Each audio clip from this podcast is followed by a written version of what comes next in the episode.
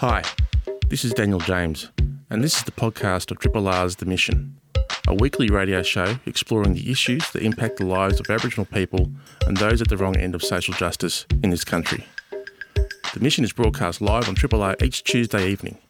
Hope you enjoy the podcast and feel free to get in touch via the Triple R website. Welcome to episode 00002 something or rather of the mission. I've uh, I've had that many weeks off. I um, actually can't actually tell you what uh, number episode it is. I'll um, get to uh, work over the course of the next week and do some research on that front. My name is Daniel James from Triple R World Headquarters at the end of the 96 line, which of course is on Wurundjeri land of the Kulin Nation. I pay my respects to their elders past and present and to any mob that are out listening out there. Thanks to everyone who uh, filled in for me during my hiatus. It is very, very good to be back in the safe harbour that is the best radio station in all the land, 3 Triple R FM. Now, on the show, we'll be having an extended conversation with Professor Gary Foley.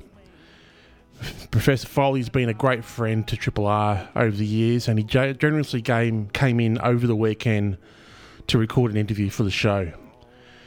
In uh, the conversation, which you'll hear shortly, he talks about his health, the history of the origins of solidarity between Black Australia and Palestinians, his life as an activist and an historian, and of course, he shares his views on the recent referendum. So I've been away for a while. Originally, uh, I got quite ill in the lead up to the referendum, so I actually had to take some time off the show then. And I had some, a whole bunch of other work on, which I tried to push through with, which was a big mistake because I think it led to, quite frankly, a, a bit of exhaustion on my part, which, um, if I'm honest, I'm really only just coming out of now. Um, anyway, there's been a lot going down since I was last here. We had the massive defeat of the referendum on October 14. And before and ever since, we've had the horrors and atrocities of what's been happening in the Middle East in our ears, in our lounge rooms, and on our streets on a daily basis. Um, in relation to the war crimes, terrorist acts, and the attempted genocide that's occurring to Gaza, I've kept my actions and words pretty low key over recent weeks. Uh, first of all, for my own well being, but secondly, I'm also a firm believer of trying to affect change where you can. And in my instance, that's of course locally. So I've done things like written to the foreign minister trying to call or get the Australian government to call for a permanent ceasefire, something the government has failed to do thus far. And I think as a result, they are being hurt at the polls, partially as a result. Um, I've made a donation to Doctors Without Borders in the hope that some of it will help their work in Gaza and around. Um, but most importantly, I've checked in on my Jewish and Muslim friends directly to see how they're holding up during this torrid time, and I've been very careful with my language on social media and elsewhere because one of the early lessons which we which has been reiterated as a result of the referendum is that words matter and that words can be armed and they can devastate sections of the community where we all live. And after the referendum, there's plenty of division, racism, and hate to go around this place. Um, this afternoon, if you are looking for other things to, to uh, take action on uh, locally, the Asylum Resource uh, Centre put out a post on Instagram saying um, basically message for people helping Palestinian refugees who have just arrived from Gaza are alerting to the fact that the Asylum Seeker and Resource Centre's food banks are ready to help now. So bring those families in. They can come every week for food, toiletries, and for lunch at their Footscray Centre, which of course is at 214 to 218 Nicholson Street, Footscray.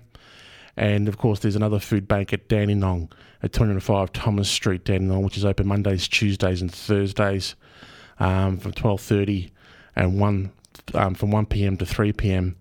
Uh, later in the week. Um, supporting the Asylum Centre Resource Centre is another positive local thing that we can do to not only try to help the situation um, on the other side of the world, but also make sure that we help those that are here and need all the help they can get. Now, just on the referendum, um, because of the atrocities being committed in Gaza, rightfully taking up so much of our headspace and, and news space at the moment, there has been little or no time to actually decompress and reflect on what just happened in relation to the referendum. Now, there will be plenty of time for that, but um, I just want to give you a heads up because uh, you know I am a member of the Aboriginal community, proud Yorta Yorta man, that there are a lot of people about the place that are hurt, tired, and exhausted. Um, and that is uh, going right across the country, right across our towns and cities of this place we call Australia. So if you haven't heard from some of your favourite commentators or public figures in this space for a while, then there's probably a very good reason for it. But all I can say is that I'm very pleased to be back on the airwaves, which is a privilege and an honour to be able to broadcast on this mighty radio station. Triple R.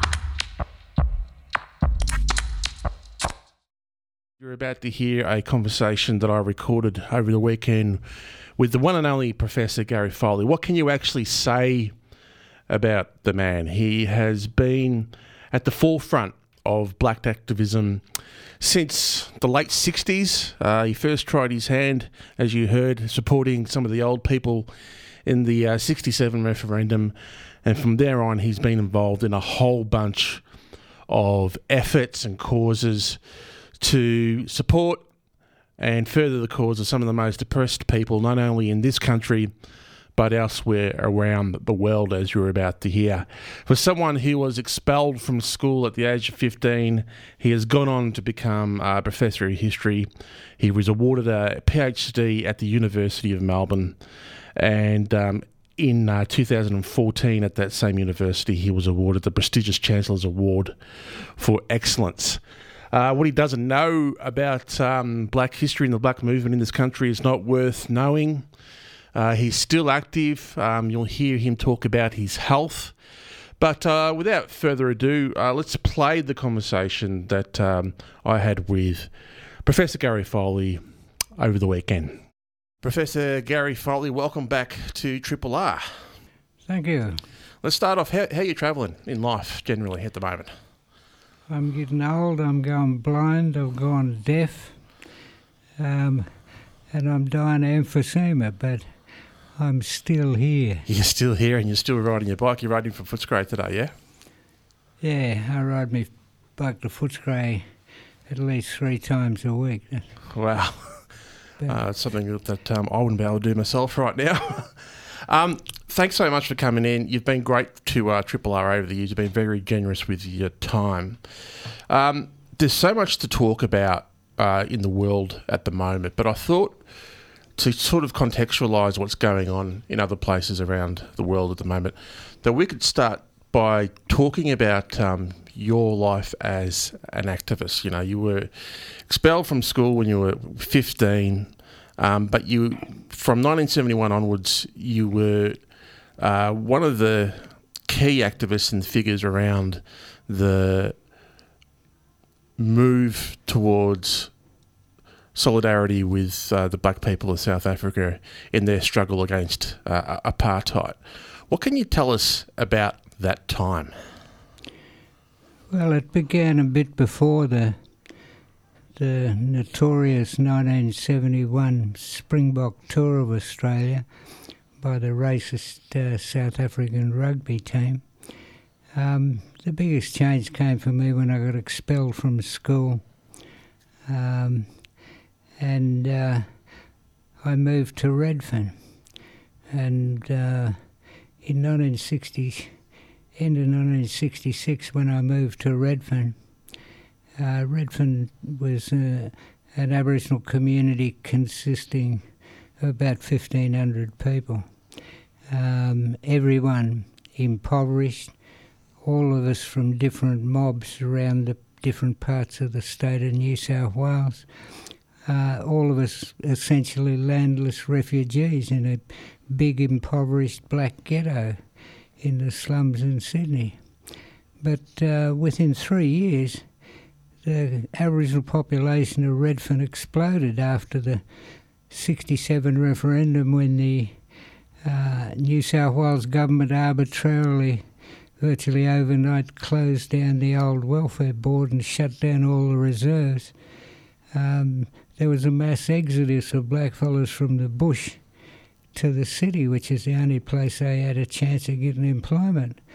And so the Aboriginal population at Redfern exploded from about 1,500 to about 35,000 in the space of three years. Now, that was the biggest Aboriginal community that's ever existed in the last 80,000 years. And uh, a lot of the people coming in from different parts of the bush were of my generation. And uh, we had been, when I first got to Sydney, some of the old folks there uh, were a bit concerned about us young mob getting into trouble with coppers and stuff.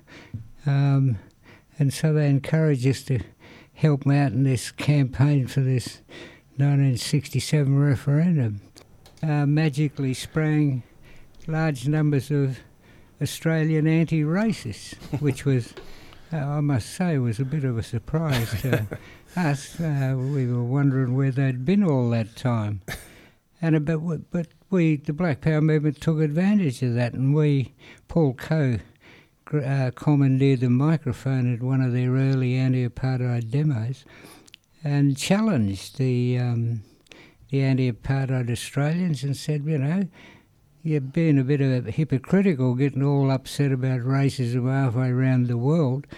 What about in Australia, where you might be part of the problem, you know? And you know, I would have thought they'd tell to go and get stuffed, but instead they took up the challenge, and that in turn resulted in our land rights marches that we were holding throughout 1971, suddenly they became considerably bigger and uh, making bigger headlines, all of which uh, freaked out the uh, tragic little vertically challenged man who was our Prime Minister at the time, Billy McMahon, which in turn led him into making a fatal, mis- fatal political mistake by making a prime ministerial statement on Aboriginal land rights on Invasion Day, 1972, the worst possible day he could have picked to make a statement that effectively said, My government will never grant land rights and in doing so, he triggered the Aboriginal Embassy, which changed the course of Australian history. There you are, folks. There's a, uh, a three-hour history lecture for you in five minutes. Magnificent. I mean, Billy McMahon has gone down as arguably the worst prime minister in, in living memory. Certainly one of the most incompetent. Um, we've had the tent embassy, like you said. The the Springbok tour and the demonstrations were an opportunity for for um, young Aboriginal activists like yourself to sort of harness and, and and grab the momentum from that anti-racist movement. Um, we just leap ahead a long time, but we'll we'll, we'll come back to some of um, other parts of your life uh, later on. Do you see that as a uh, an opportunity today with uh, the solidarity that is being shown on the streets of our cities with the people of Palestine? I'm um, blown away by the extent of the solidarity these days. Um, uh, we got 100,000 people in the, marching in the streets of Melbourne a week or so ago. Um, 50 years ago this year, there was a small group of us, including Bruce McGuinness, the Aboriginal leader from down this way, who was my mentor and friend. Yep, like great. Died. Yep.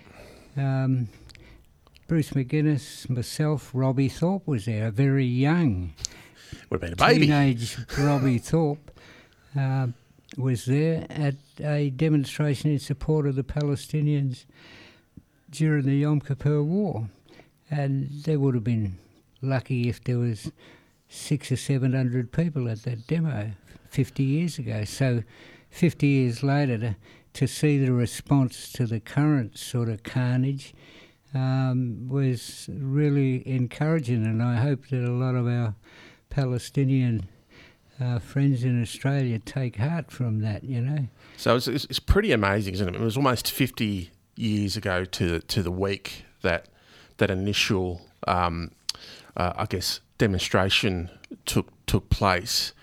Is that where the the, the formal solidarity uh, with with Palestine started to take shape between uh, you know Aboriginal uh, people and the people of Palestine? Is that where it gave birth? I think that Bruce McGuinness and I first became, or the Palestinian uh, the issue first sort of came into the radar of me and Bruce McGuinness when uh, Bruce was attending Monash Uni, and I think it was 72, and uh, mm-hmm. Arrived at university one day. I wasn't going to uni, I was just hanging around. Thought you'd wait a bit longer. Um, yeah, just another 25 years. um, but uh, we went in there one day, and Monash at the time, and still, um, significant uh, concentration of uh, Jewish students, mm-hmm. you know, which is all fine and dandy, and we all got on well together until uh, Yom Kippur. But one day, Bruce and I came into uni, and we saw this big gang of uh, what we later discovered were Jewish students beating up this one guy. And so Bruce, being a Fitzroy boy, Soul lad. You know, knew that uh, that's not the done thing, you know, a dozen against one. And so Bruce and I stepped in to try and uh, break this fight up. And then they started attacking me and Bruce. And then when they started attacking me and Bruce, a lot of our left wing student mates on campus jumped into the fray. And in the midst of the melee, Bruce and I pulled this bloke who'd been bashed up in the first place out of the pack dusted him down and said, What was that all about? And he said, I'm a Palestinian. And uh, we sat down and had a long yarn with him and, and uh, became very much aware of uh, the similarities in our historical circumstances. Both our peoples uh, have had their homelands invaded um, and occupied by a settler colonial society. In both cases, brutal. I mean, the only difference between what's been done in Gaza now to the Palestinians, exactly the same thing happened here, right under our feet in Melbourne 150 years ago, you know? Yeah. Um, and um, for many decades, the Palestinians had been demonised and vilified um, and it continues to this day. You can still hear it uh, in mainstream media and that. And, um, you know, I just have always um, felt strongly about um, other oppressed peoples. I mean, you know, when the reason we got involved um, in the Springbok tour was because, as part of our casting the net and talking to people from as many different places as we could mm-hmm. uh, in Redfern in the Black Power days, there were a lot of um, African and Asian uh, students here uh, from coloni- what were then colonised countries studying in Australian universities, and we made contact with some of these people and and had great lengthy discussions about the situation back home and their tactics and strategies in their countries that were fighting colonialism. And remember, this is in the era of decolonisation, and many of these students we met uh, would be ultimately going back home to become leaders in their newly independent countries. Mm. You know, and so we also had the advantage in terms of finding out what was going on in the ghettos of America. Uh, uh, by the thousands of American soldiers who were turning up in Sydney on R&R in the late 1960s, and a lot of those African American soldiers, of which, you know, a disproportionate number of the American military in Vietnam seemed to be poor blacks from the ghettos, being cannon used fodder. as cannon fodder. Yeah. And a lot of those African Americans came and visited us in Redfern and brought with them the latest uh, African American political literature, but more importantly, they brought first hand accounts of what was going on in the ghettos back in America, stuff that we was interested in because we were living in a big black ghetto of our own, facing very similar sort of problems in terms of police uh, brutality and police harassment. What did, what did you? What were some of the specific things that you learned from? Uh, those African Americans on R&R that had been involved in various movements in, in the states. What were some of the, the tactics and ideas that you picked up on in particular? Well, I mean, we, we were interested in the Black Panther Party's um, uh, the way in which they dealt with police harassment in their community in Oakland, California. Um, they set up a thing they called the Pig Patrol, mm-hmm. which, uh, because of the unique laws in California, enabled uh, anyone to carry a gun under circumstances back in those days. And so the Black Panthers set up a pig patrol, which was basically a car full of Black Panthers driving around armed to the teeth. And whenever, whenever they saw a police car come into their community, they'd follow the police car, and if the police car stopped and the policeman got out, the Panthers would get out of their car, load their guns, and say to the copper, We're here to defend the black community. You kill any of our people, and we'll kill you. Yeah. Um, that's probably a Pretty significant powerful. part of the reason why so many Panthers subsequently died. But back in back in New South Wales, Paul Coe thought this was a great idea, and uh, I think somebody might have done a bit of research about New South Wales laws and guns, but in the end. We adopted and adapted that idea of a pig patrol, and we set up our own version of a pig patrol, which consisted of us mounting a, a surveillance operation of our own against the police, whereby we would follow the police around and collect information about all of their all of their activities and uh, you know indiscretions and and we compiled enough information in the long term to go and convince some senior legal people in New South Wales that we needed to do something about it. And when the eminent legal people said, "Well, what do you suggest?" and Paul Coe said, Well, I've read in America they set up these free shopfront legal aid centres staffed by volunteer young white lawyers. And he said, Why can't we do that here? And the eminent legal people t- told Paul Coe all 56 reasons why it couldn't be done. And six weeks later, we opened the doors of the first free shopfront uh, legal legal aid centre in Australia. We introduced free legal aid into Australia, which was later taken up and uni- made universal by Gough Whitlam, and then 10 years later taken away again by another Labor government, the Hawke maniacs. You're listening to The Mission on a 102.73 Triple RFM. I'm speaking to Professor Gary Foley um, about a whole range of things and how things in the past still resonate very strongly today and still what a long way we've got to go on a number of fronts. Um, you, you, as a young man, you're coming up during a very, very dynamic time. So many things going on, like you mentioned earlier. What are some of the sort of closest scrapes you came in up against as a as an activist? Well, I mean, these these are very sort of volatile times. You, you must have put yourself in physical danger or in harm's way a number of occasions. Yeah, but when you when you're young, you're oblivious to danger. And you know, at the Aboriginal Embassy, for example, people have probably seen the scenes of the time the the police really got stuck Yeah. into us.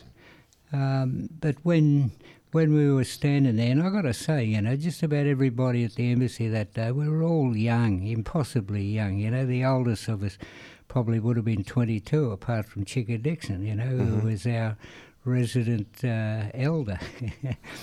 but uh, we were all young, but the the strength we all felt standing there linking arms around that tent while surrounded by police, um, you know, you didn't feel fear. You just felt the strength of the brothers and sisters who were standing there with you and standing firm, you know.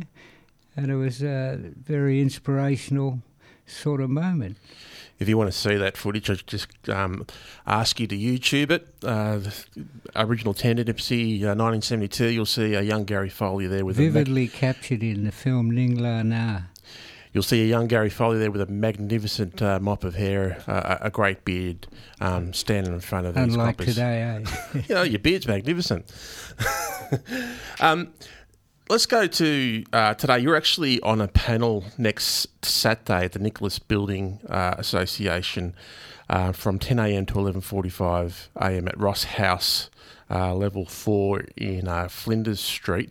I believe tickets are sold out given the interest, but um, all ticket sales will go to uh, Pay the Rent, which I'm sure um, many listeners are familiar with, and the Australian Palestinian Advocacy um, Network. So even if you can't make it, you can go to those websites and uh, make a donation to support those causes. Here in 2023, the, the idea of uh, another colonial state, uh, another oppressed people, has resulted in this mass movement, like you said, hundreds of thousands of people on the street, and it seems to have sprung up. Um, comparatively, comparatively to some of the the movements that you've been involved in, it seems to have been a groundswell that's happened very, very quickly. It's been spectacular, and it caught me completely by surprise. What, I could you, never have predicted it, you what, know, but it's brilliant. What do you put that down to? What's different about today than than years past?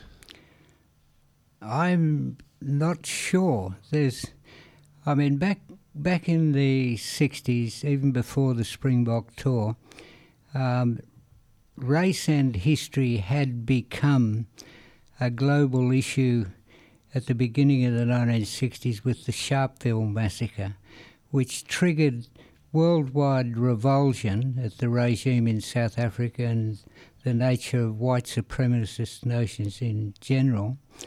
And that global movement, like I say, eventually ended up impacting in places all different places all over the globe, and eventually here in Australia.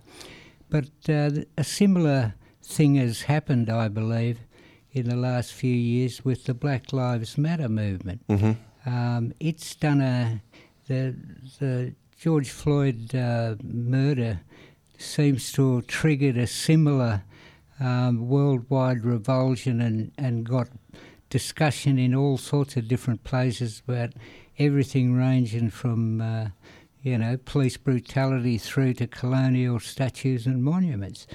And uh, I think that the Black Lives Matter movement may have played a role in in beginning to politicise or at least sort of um, stir up this uh, younger generation, the, the grandkids' generation of my generation. And I see great hope in uh, a lot of the things that are going on amongst that particular generation. There was a big demo of high school kids the other day in mm. Melbourne, organised by themselves spontaneously. You know, that's these are good signs. These are positive signs. I haven't seen signs like that since the late 1960s. Uh, some of the largest protests of uh, of my lifetime, and probably yours, was some of the protests during the bicentennial celebrations. Masturbation of a nation, as you coined the term. Um, well, I mean, they gave us they gave us a perfect thing to play with. You know, the cel- great celebration of the nation. It didn't take much to you know subvert that. Um, we're a long way down the track from from those uh, protests now. There does seem to be a, I would suggest, a, a, relative consensus across the community in terms of a majority that Invasion Day is a terrible day for First Nations people and shouldn't be celebrated by the majority of Australians, shouldn't be celebrated by Australia at all. Um, how far have we come in, in relation to black affairs in this country? Have we come? Of course, we haven't come um, far enough. But what it varies from place to place. Yeah. I mean, I'm I've always uh, loved Melbourne since the day I first set foot in the place, and it keeps on. Uh, it's a it's a prize or whatever that keeps on keeping on for yeah. me because you know this young mob of war, the warriors of the Aboriginal mm-hmm. resistance in Melbourne, a bunch of young women essentially, yep. um, have managed to pull crowds of 100,000 onto the streets of Melbourne on Invasion Day. Now, even at our peak in the Black Power days, probably the biggest crowd we would ever got be 20, 25,000. And so for this younger generation to be able to pull uh, that sort of a crowd and, and subject them to a bit of consciousness raising each invasion day, I think is just magnificent and it augurs well for the future as long as long as these young younger generations don't take their eyes off the prize like we did, you know. Uh, I tell these young mob, look, you know, you should believe that you can change your world. You know, don't ever believe you can't. If you get together with others like you and get organised, it is possible. I say to oh, them, if a bunch of nobody young black fellas, impoverished, half-educated from the slums of Redfern, could change the course of Australian history with the Aboriginal Embassy, then so can this generation. I say to them, um, just don't do what we did. And they say, What's that? And I say, We took our eyes off the ball and the bastards changed the world back. Yeah. So it's up to them now to, to take up the baton and take it into the next phase. And they've got to do what my generation did, and that is abandon the tactics and strategies of the older generation, especially the generation that's preceded my grandkids' generation, because they're the ones out of whom the black bourgeoisie, black bourgeoisie seems to have emerged, and uh, it's been the advent of the the black bourgeoisie taking over or grabbing the reins of national leadership, if you like, that uh, has proved itself to be a complete, absolute, and utter and miserable failure.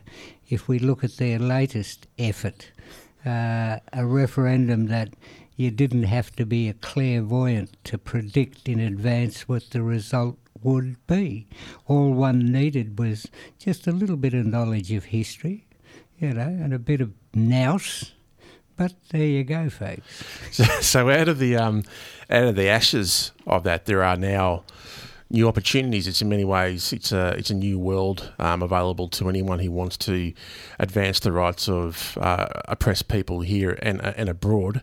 The Palestinian um, uh, solidarity movement doesn't look like it's slowing down in in the slightest. What other parts of the world should we be cognizant of when it comes to uh, showing solidarity with other oppressed people across the world? I don't know about uh, that but I would say to people the place to keep your eye on in the next 12 months or so is the Great Satan, the United States of America.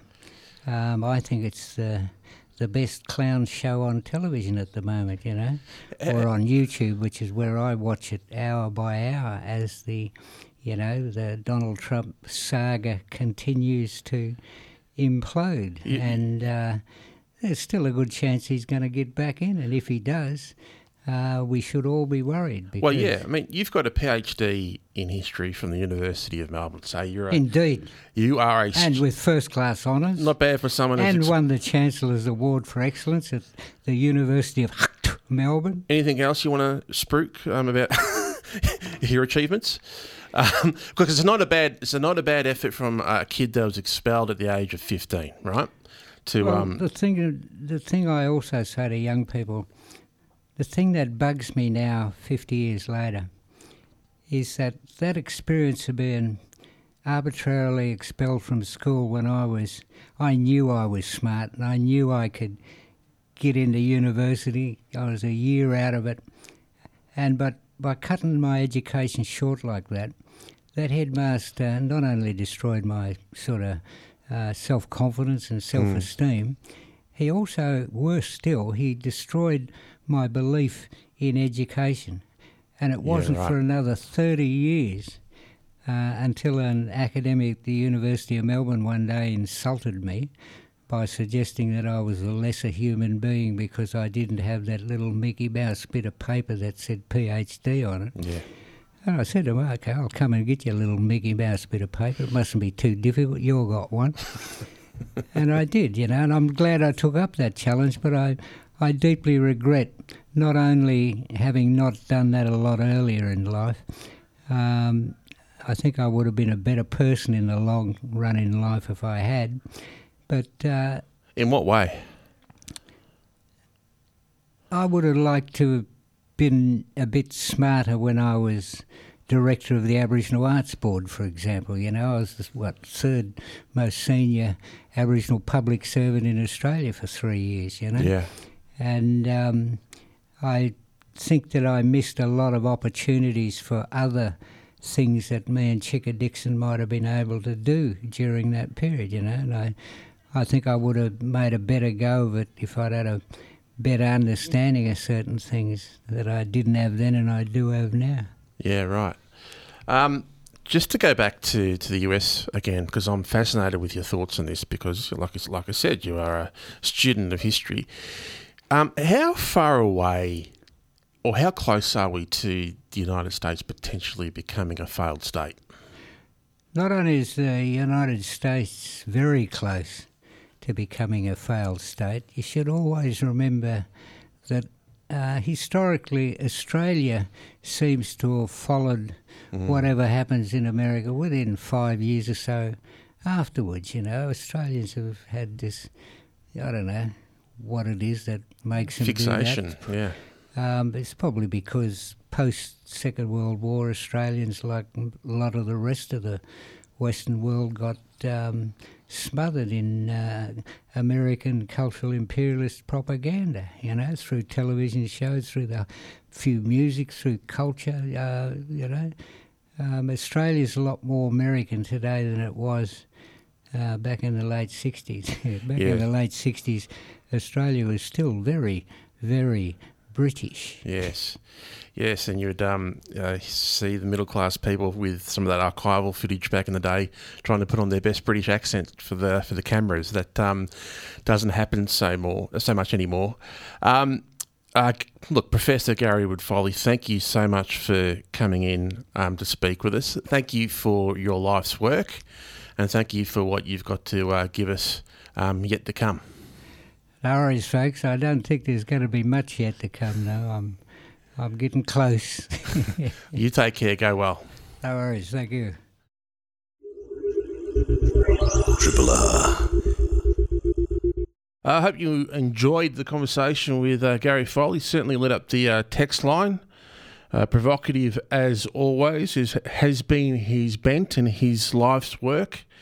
He's never shied away from uh, being thought provoking and uh, speaking truth to power, whether it wants to be heard or not. Uh, thank you to Professor Gary Foley for that conversation. Thank you for listening. Thank you for the love that has been shown on the text messages. It's a reminder that this wonderful Triple R radio station is a safe harbour for so many people, including my good self. Uh, I'll be back next week, hopefully, with another very interesting guest for us to learn and listen from, listen to, and from. Whatever, it's late in the night. I'm getting hungry. Time to get out of here. Uh, until next week, stay safe, stay strong, and stay listening. Ta da! Thanks for listening to the podcast of Triple R's The Mission, a weekly radio show exploring the issues that impact the lives of Aboriginal people and those at the wrong end of social justice in this country. The Mission is broadcast live on Triple R every Tuesday evening. Hope you've enjoyed the podcast and feel free to get in touch via the Triple R website.